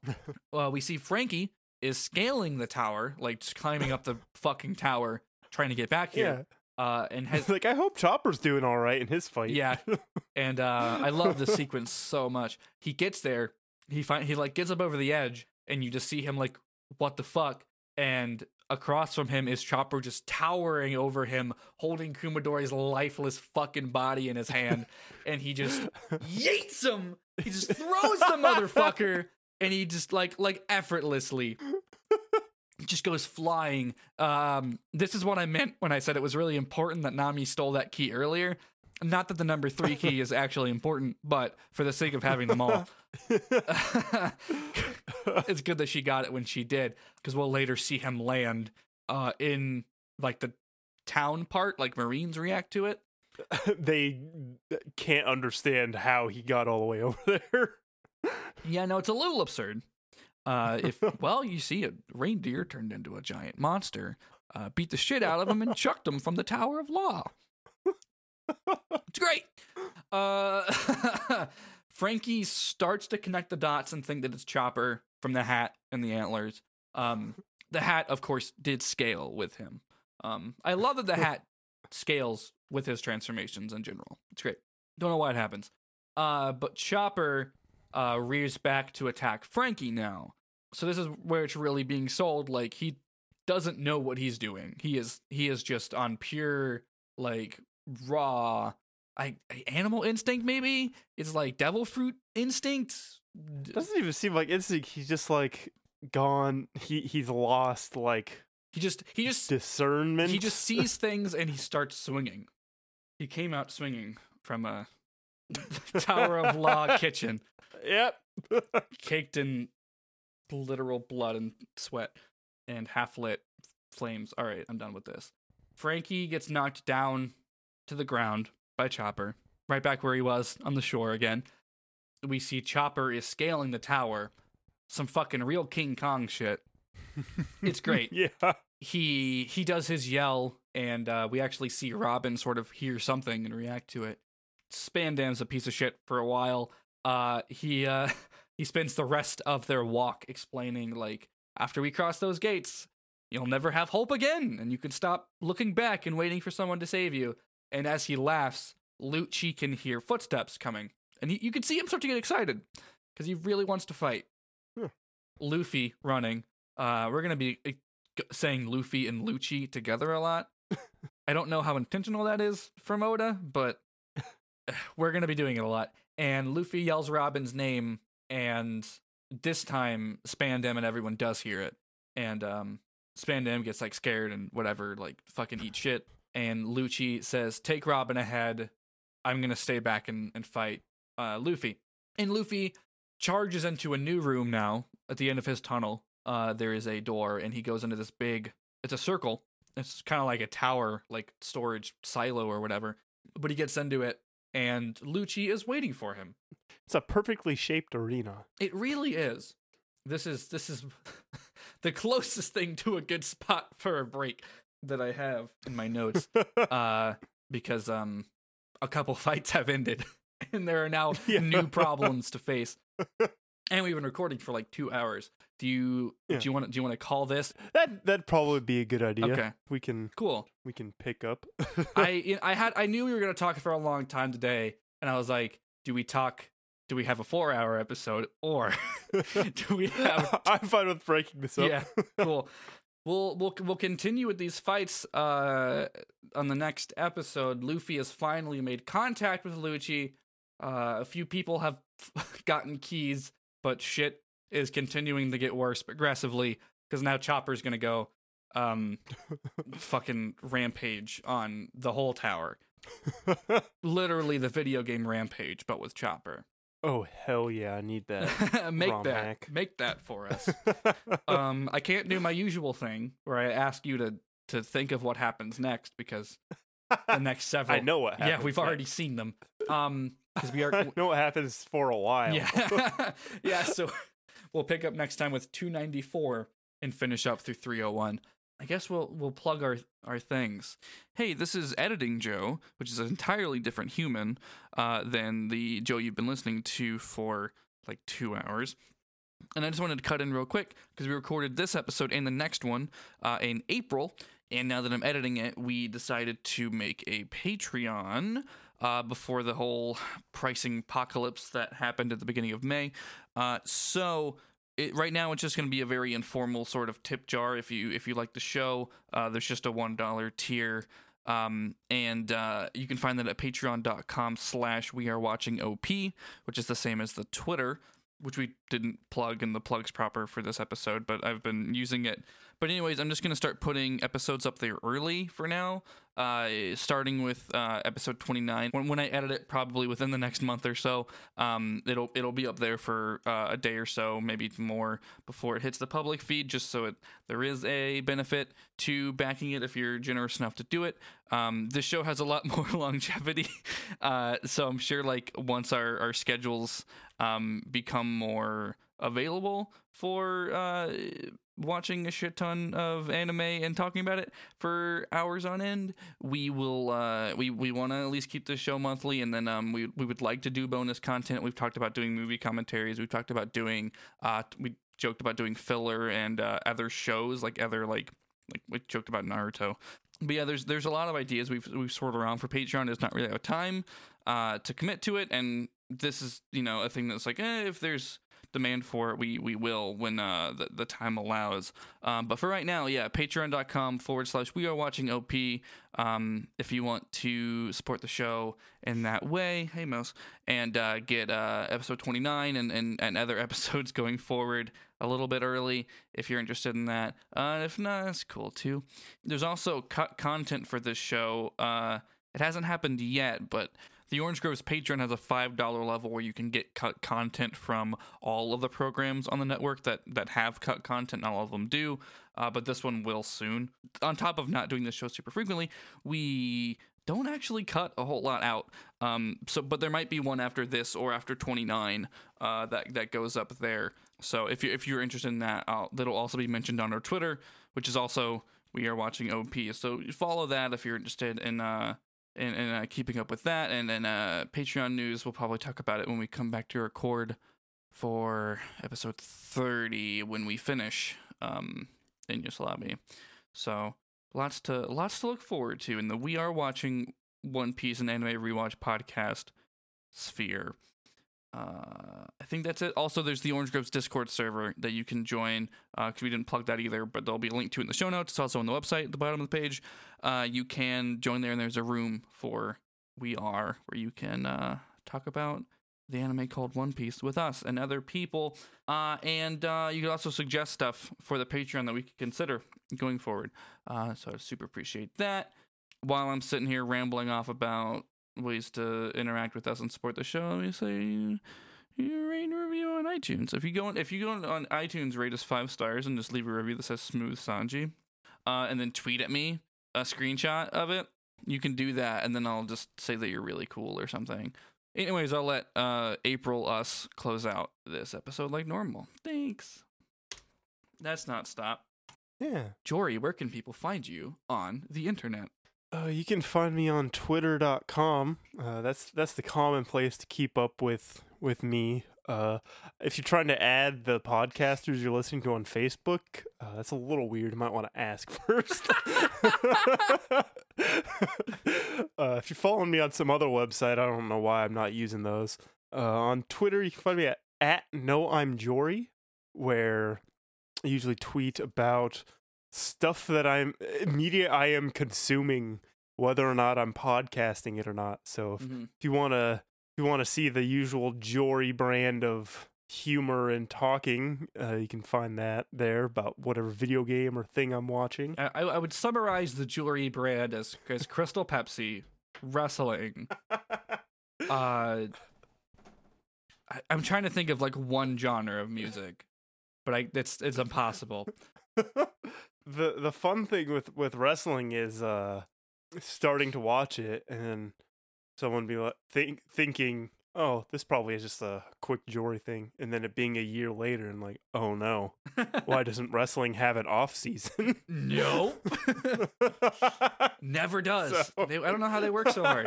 I, I I've reached this point where so many people in my life love wrestling, where it's just like I'm watching it now. yeah i mean even if you're uh, ca- just uh casually keeping up with it yeah, they do a good enough job of r- tell like b- you watched uh i don't know how much of wrestlemania you watched I, I tuned in for Kofi and then kept watching. Um, I missed like I missed one match and I don't even remember which one it was. So it's like I, am sure you noticed they they played the vignettes before to where even if you've missed the last couple months, Well, you know it's WrestleMania. everything you need to know. So many so many people tune in for WrestleMania. So yeah, they they do that for everything. So uh, we'll just transition from there. I have weekly wrestling podcast that might not be as weekly soon because you know life happens. But go uh, right here on the Orange Groves Network called uh. I was about to say we are watching wrestling. what a, what a good brand just like every like i was thinking the other day like what if we fit what if we ever catch up with one piece and we do something else like it'll still be we are watching naruto or something it's uh, the casual are fighting wrestling dreamers. podcast. it'll be we are fighting dreamers Yeah. Oh, that's a good name. damn it now we have to do it fuck Patreon special. I don't know. Abs- absolutely um april 1st already passed but maybe next year but um, so the casual wrestling fan podcast where I talk about wrestling each week with my friend, and we kind of recap and fit the five hours of content into around an hour and a half is the average, and uh, give our thoughts on it, and then goofs and stuff Mhm. of funny things we think of. Uh, often jokes about wrestlers playing video games because that's just funny to us. yeah the uh re- recently y'all did an episode about like uh commonly used terms and sort of like breaking them down and giving them context. I super recommend that to anyone who's like i kind of like wrestling but i don't know what anyone's saying. That's that's the thing that like we'd be talking about something like, well, this kind of doesn't make sense if you're not into the the genre the genre of Mm. how yeah, Like, how casual storytelling. how casual do you make a wrestling podcast and not say shit like face or heel or whatever yeah.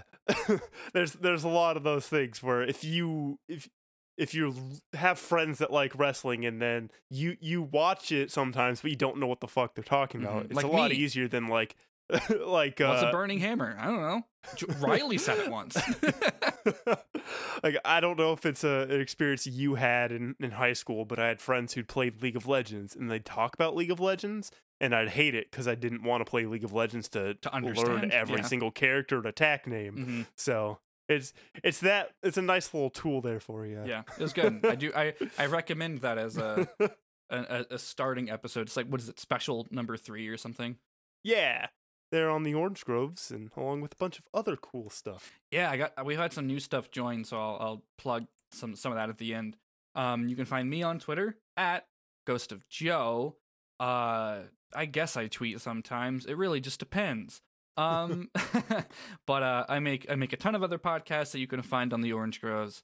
I don't know when it's gonna start, but my friend Chris and I have decided to do a for me it's it kind it's kind of like this show uh because for me it's a rewatch and for chris it's a first time watch of uh neon genesis evangelion um which i'm super excited to do. That show um we had a pilot up on the orange groves patreon um because we have a test pilot feed for uh $15 and up uh supporters and um we did the first episode of that and it was really good.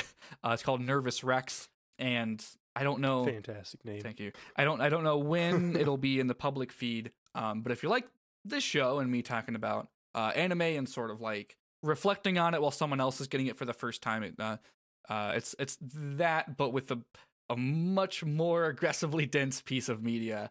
And uh, Chris being like, "All right, well, let me use my film degree to talk about this shot of this." Um, and stuff like that. uh, also, Interstitial uh, season two is now out since the last time we recorded. Uh, it's kind of editing that is one of the reasons that this show has has uh, not been even monthly because it was a lot to edit. But it's coming out in the public feed. Season two is a blast. I played as a middle school OC uh, and realized somewhere in the middle, oh, the story of this character that I role played in middle school was me dealing with trauma and unpacking that as an adult in a role playing game podcast. Uh, also, Riley, uh, our good friend Riley Hopkins, who wrote the game Interstitial, plays as John Cena, but a robot from the future being hunted by Vince McMahon. Um, also, Catwoman's there. And Sans Undertale. It's great. Um, very, very good podcast. I love it a lot. Uh, but you can hear that uh, every Friday uh, if you search Interstitial in your podcast app. It's on the Orange Groves Network. And um, patrons for Got It Memorized uh, also have the whole season available to them at once. Um, if you find yourself really liking it and wanting to hear all of it now. But I think that's it. Uh, recently on the Orange Groves, we've brought on, I think Summer Twilight Book Club was here already the last time we recorded. Um, Was not. it was not? Because last time recorded, I did not know cat at all. Oh, yeah. Oh, yeah. We recorded last in January. Um, we- Yep, reco- like early January. Yeah, we recorded like two weeks before- later. before Kingdom Hearts 3 came out. Um, and then I edited it after that. but uh because fucking that was a busy season for me. So yeah, uh let me just fucking I have a bunch of to plug then. Let me pull up the website. So if you go if you go to theorangegroves.com, you can find all of the shows in the network. Um I won't go through plugging all of mine and you just plugged uh uh CWFP, but we just recently brought on uh Argonauts ARG Gnauts, which is um, such a such an incredible show uh, where Marn I I like it a lot. I, I love it a lot too. Uh, where Andrew uh, tries his best to solve ARGs or alternate reality games, and um, Marn tells him what he should have done instead if he messes up. And a lot of it happens on the show. It's it's really great to listen to and learn the history of. Uh, so that's the most recent addition to the network. Also, Summer Twilight Book Club we mentioned, where uh, Kat and Sahana, two people with social work degrees, uh, put that to good use by discussing the Twilight series of books. Um, they they finished uh, the first book and covered the movie. They're now in the second book, New Moon, and um, they just get really into it. Like they they they joke on the stuff that's funny, and and they're they're both really funny people, but also they really get into like um these are these are real red flags of real abuse and like really analyzing material that they grew up with and they were like I thought this stuff was okay because of because I read this book as a kid and like I super love what they're doing on that show.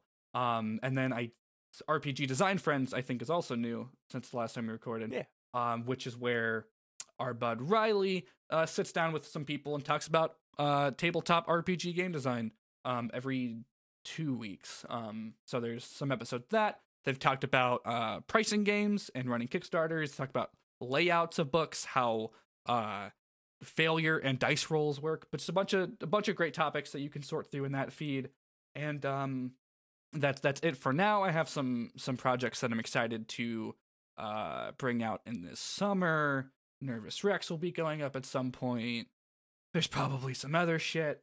And um and we're you know submissions are open. There's a contact form at the bottom of the the homepage. So if you make a podcast or you have an idea for a podcast and could use a platform um do that or, or shoot an email. There's an email address on there too info at theorangegroves.com i've been talking for a very long time about this website. But yeah, I think that's I think that's gonna do it for this Yeah. episode. I don't have. You, you could just you could just make up some shit. Like if I said, "Hey, what happens next?" and just don't say what happens next and say some funny shit instead. You want to do that? what I what I would have thought had happened next if we actually stopped here. Chopper just fucking murders everybody and the show ends.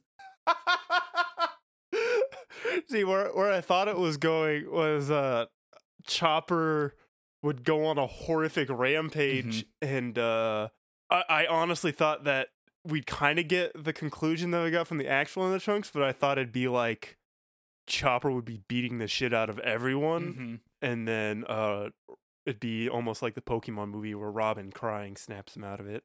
Oh, fucking fascinating, man. That's not what happens though. no. uh, I don't know what the release schedule is gonna be because this is the first time we've ever had a buffer. Um, but uh, we'll we'll see you next time with uh, the rest of uh, these these smaller Enies Lobby fights. I can say that the next one, the next episode, will only go to 301. Yeah. So uh, that be oh god. It's a lot. It's just like straight fighting almost. Yeah, yeah. I'm trying to think because what I was gonna say after we finish 301 is I think there's two, one or two more episodes of Enies Lobby, depending on how we break it up. Um, because they're in Enies Lobby, and then there's sort of like a post Enies Lobby series of episodes. So we got a little bit longer. Uh, we might end up doing Thriller Bark at the right time of year for Thriller Bark. Ooh. I guess that's it. So until next time, to be continued. To be continued.